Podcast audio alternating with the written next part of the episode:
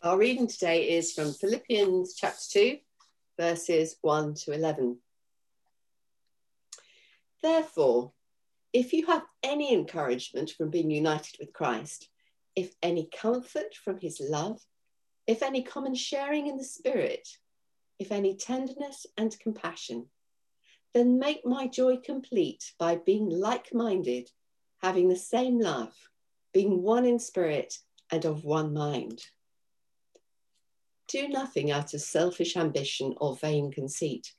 Rather, in humility, value others above yourselves, not looking to your own interests, but each of you to the interests of the others. In your relationships with one another, have the same mindset as Christ Jesus, who, being in very nature God, did not consider equality with God something to be used to his own advantage. Rather, he made himself nothing by taking the very nature of a servant, being made in human likeness, and being found in appearance as a man. He humbled himself by becoming obedient to death, even death on a cross. Therefore, God exalted him to the highest place and gave him the name that is above every name, that at that name of Jesus, every knee should bow, in heaven and on earth and under the earth, and every tongue acknowledge that Jesus Christ is Lord, to the glory of God the Father. This is the word of the Lord. Thanks be to God.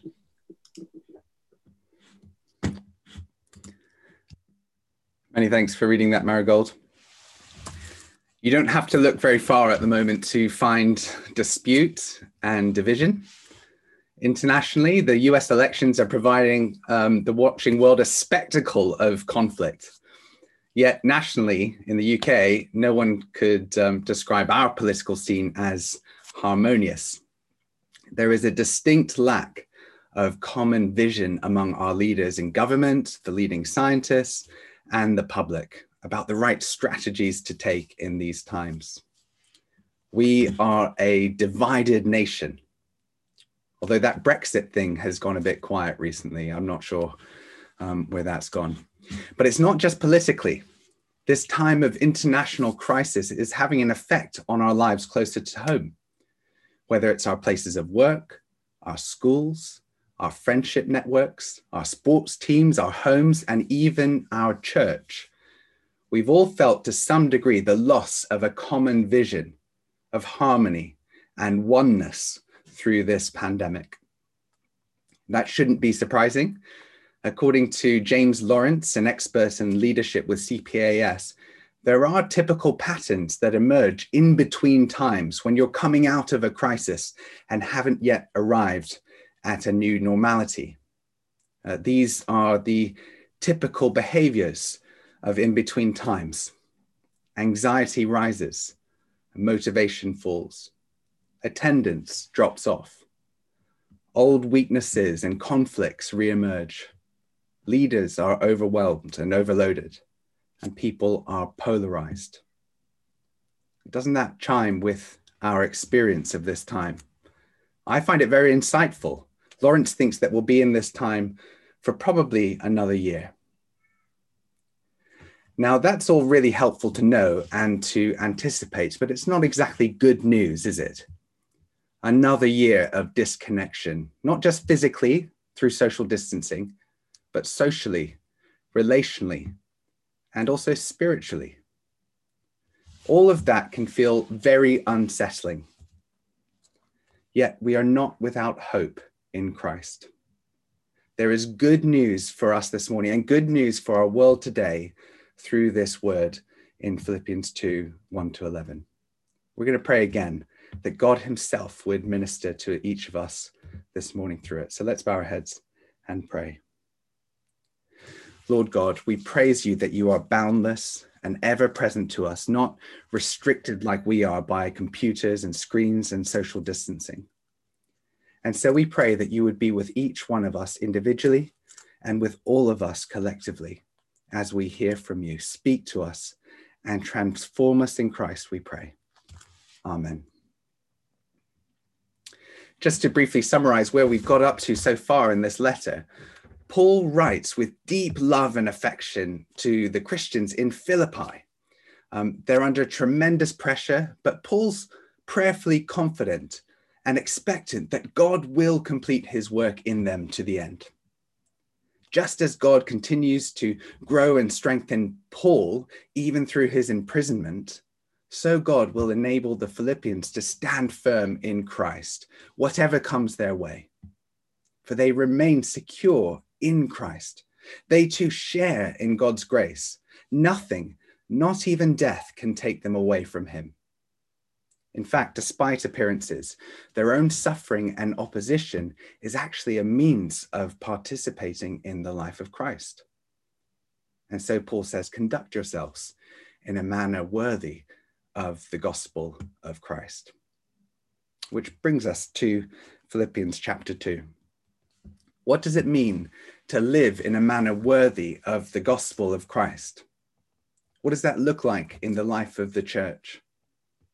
How are they and we to stand firm when we feel pretty weak and powerless, when Paul's still in prison for them? And the ruling and cultural and social authority seems so much more powerful and dominant than the church.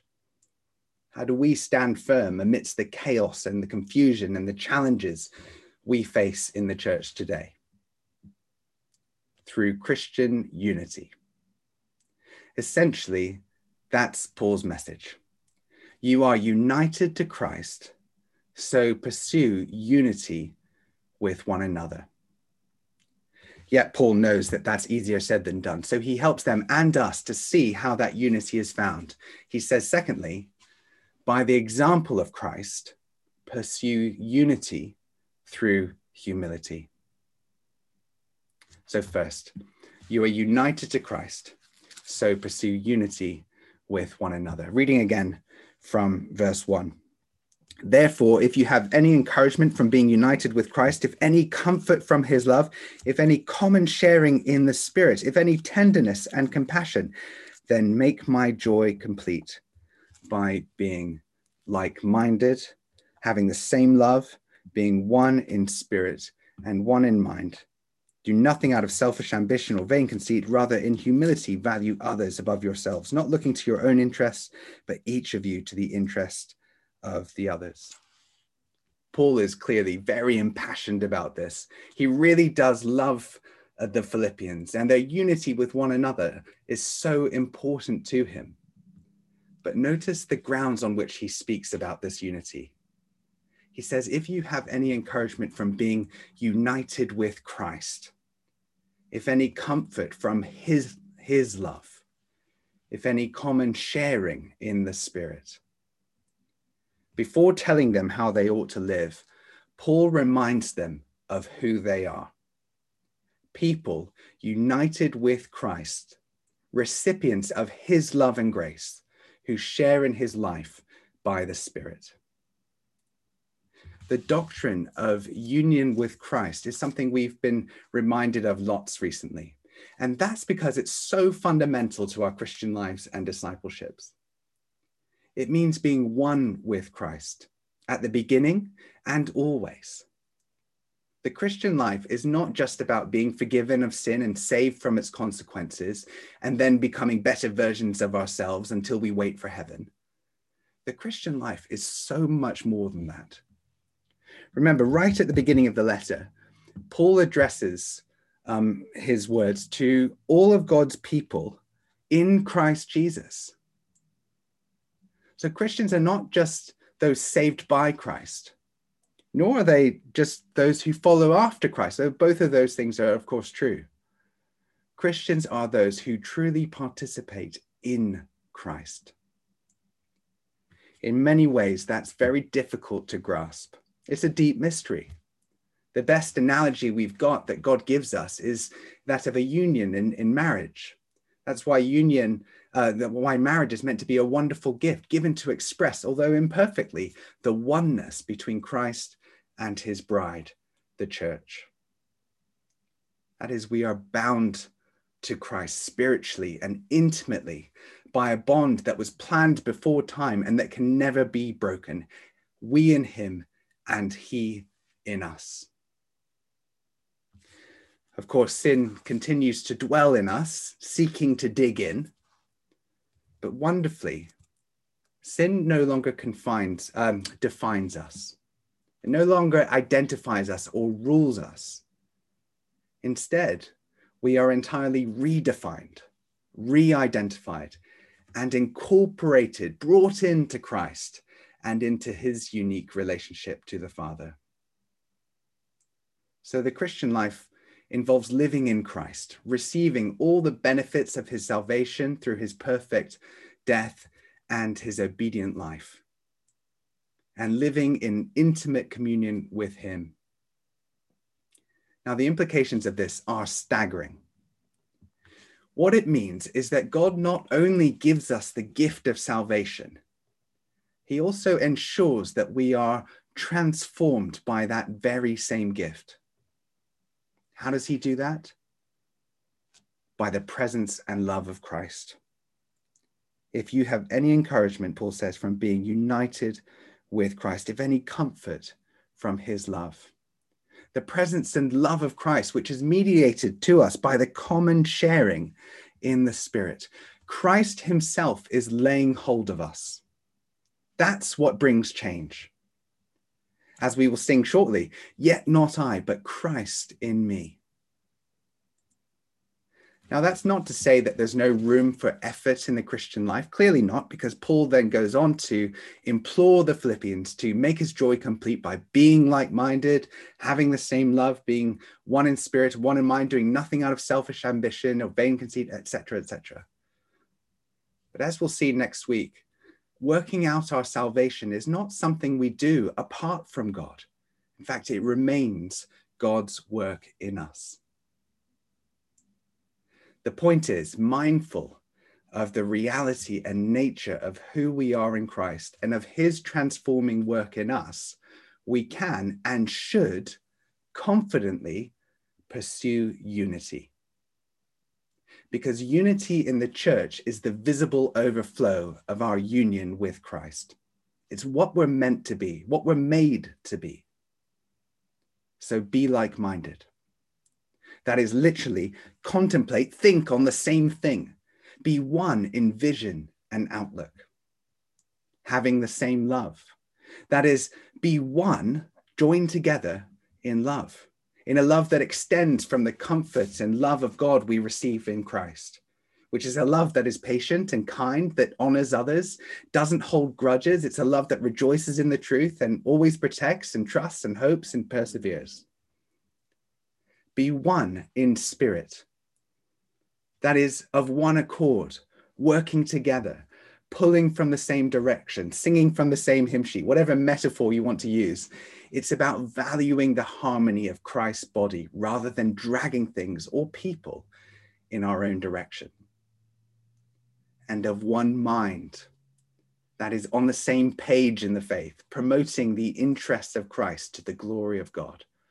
Oneness is befitting of God's people and who we are.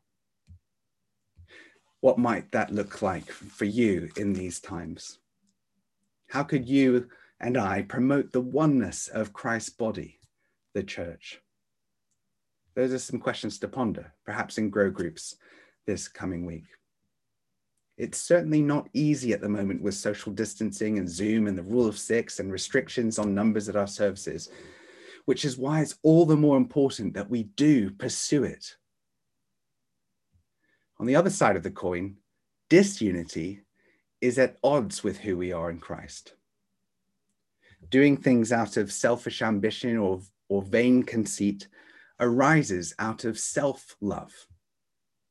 Some old writers argue that this kind of self-love is a kind of lust, because it's aroused when everyone wants to guard obstinately to their own opinion.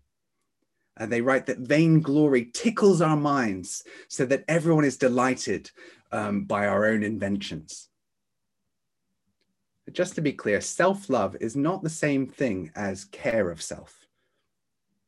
We, as people made by God, are fearfully and wonderfully made. We're creatures made in the dignity of God's image. We're commanded to rest and be dependent on God. We're vulnerable to illness.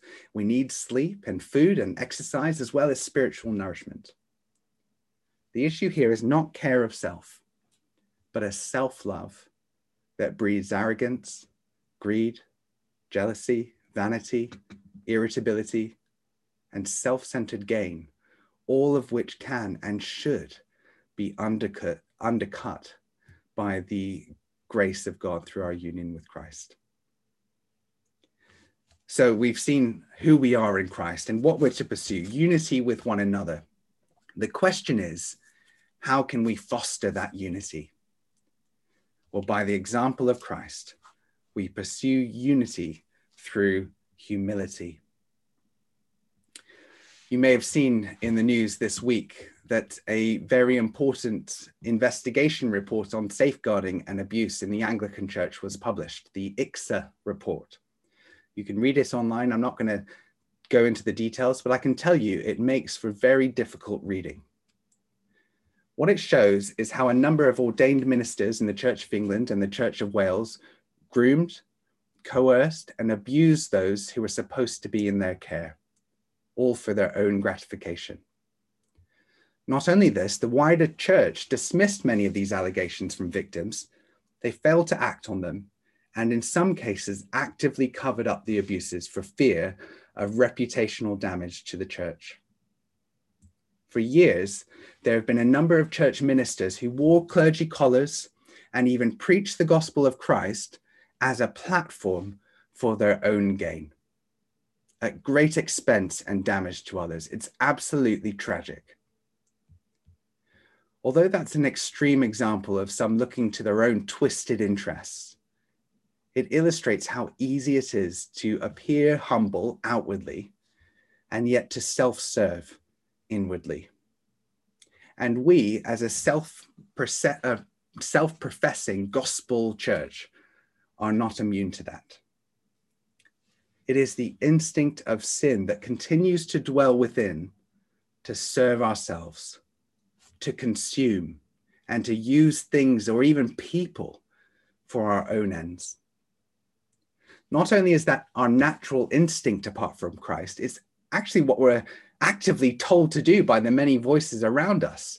They say, do everything you can to build up your self-esteem. Be proud and value yourself above others. Always look to your own interests, not to those who hold you back. In your relationships with others, have the mindset of the individualist who, being who they want to be, consider equality with God something to be grasped, something to take hold of. They make themselves everything by pursuing the very best for themselves, that they might be idolized by others.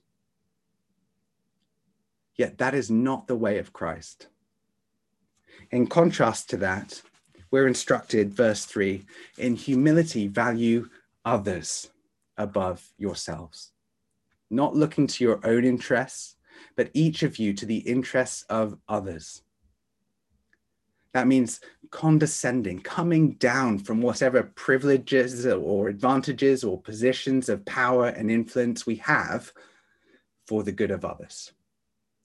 It means using our gifts to serve the body. It means thinking collectively, not individually, helping those in need or those who consider themselves weak and lowly. It means saying, we, not me. How do we do that where we are in these times?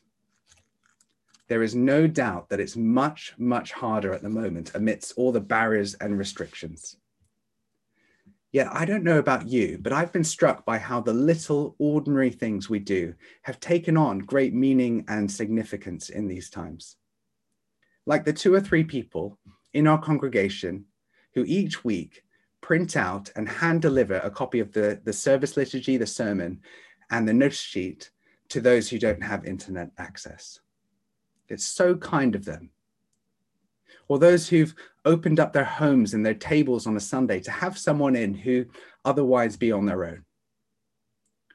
In these times when face-to-face is somewhat lost, physical presence means so much. One person in our grow group came to church in person for the first time last week. And that wasn't easy for all sorts of reasons. Yet she shared with the group how emotional and special it felt just to be with God's people. And I rejoiced at seeing her there. And we got to share in the worship of our God together. Some of us will be able to do more than others given our circumstances. I actually don't want to provide a list of humble and generous things you could do. A better question than what we do is how can we cultivate it? How can we cultivate humility to serve the body of Christ and to build Christ's bride up? Do you want to grow in humility that you might live in a manner worthy of the gospel of Christ and build up his church? Well, here's what God's word says to us. Look to Christ, receiving the grace extended to us through our union with him, and look at Christ, the incomparable example of humility. Verse 5, in your relationships with one another, have the same mindset as Christ Jesus. We can't walk in Christ's ways without first contemplating on Christ himself. Coupled with Paul's instructions and exhortations, the apostle brings Christ before their eyes. And by the Spirit, that exercise of gazing on him forms our posture and gives us a vision of a fruitful and joyful life in him, life as it's meant to be lived. So that's what we're going to do now. Briefly, with these remaining verses, let us gaze on Christ Jesus, who, being in very nature God, did not consider equality with God something to be used to his own advantage. Rather, he made himself nothing by taking the very nature of a servant. Being made in human likeness and being found in appearance as a man, he humbled himself by becoming obedient to death, even death on a cross. When we looked at John's Gospel, chapters 1 to 5 before the summer, Christ's divine nature was very much at the fore, his godness. Remember, he is God from God, light from light, true God from true God, begotten, not made, one in being with the Father. And the question we have here is that undermined by Christ becoming a servant and taking on human flesh? Does the fact that Christ made himself nothing imply that the Son gave up his godness? Well, the answer is no. In taking on flesh, the Son did not lose his divine nature. That would make him less than God and therefore not God at all. Rather, he concealed it. In doing so, he remained what he was, but he also assumed, took on human flesh. And at that moment, says Calvin, he began to pay the price of liberation in order to redeem us. Not only is Jesus Christ, the eternal Son of God, one person in the blessed Trinity, he truly became a human being, like us in every way except for sin. That is the mystery of the incarnation. And in his perfect life, he became the true image bearer, the faithful son of Adam, the loyal firstborn son that Israel was intended to be. And in the unity of his person, he fulfilled the work required of him as a man, becoming the great high priest who represents us, whose obedience all the way to death becomes the source of our salvation. Now, he did all of that, not because he needed to for his own gain. The divine Son cannot gain anymore, but because of out of his infinite goodness, he wanted us. He chose us. According to God's eternal plan, the Lord of life voluntarily came down. How great the love of God for us, for Christ to descend from such a height. And how arrogant of us to exalt ourselves, to use and neglect others for our own gain, when this is what Christ did for us. Jesus says, "Blessed are the poor in spirit, for theirs is the kingdom of heaven." Of course, the grave was not the end for Jesus, and united to him, it's not the end for us. Therefore, God exalted him to the highest place and gave him the name that is above every name, that at the name of Jesus, every knee should bow in heaven and on earth and under the earth, and every tongue acknowledge that Jesus Christ is Lord, to the glory of God the Father. At this afternoon's service, we'll be gazing a bit more on Christ's exaltation and all that means for us and for the church. If you can't make it this afternoon and you're interested in that, there will be a recording which we'll make available later on. But I'm afraid for now, in the interest of time, I'm going to leave you hanging there to reflect upon Christ's exaltation and glory. But do tune in later if you'd like. For now, let's close in prayer using an old but fitting prayer called the Valley of Vision. Let's pray. Lord, high and holy, meek and lowly, you have brought me to the Valley of Vision, where I live in the depths, but see you in the heights. Hemmed in by mountains of sin, I behold your glory. Let me learn my paradox, that the way down is the way up, that to be low is to be high, that the broken heart is the healed heart, that the contrite spirit is the rejoicing spirit, that the repenting soul is the victorious soul, that to have nothing is to possess all, that to bear the cross is to wear the crown, that to give is to receive, that the valley is the place of vision. Lord, in the daytime stars can be seen from deepest wells, and the deeper the wells, the brighter your stars shine. And so let me find your light in my darkness, your life in my death, your joy in my sorrow, your grace in my sin, your riches in my poverty, your glory in my valley. Amen.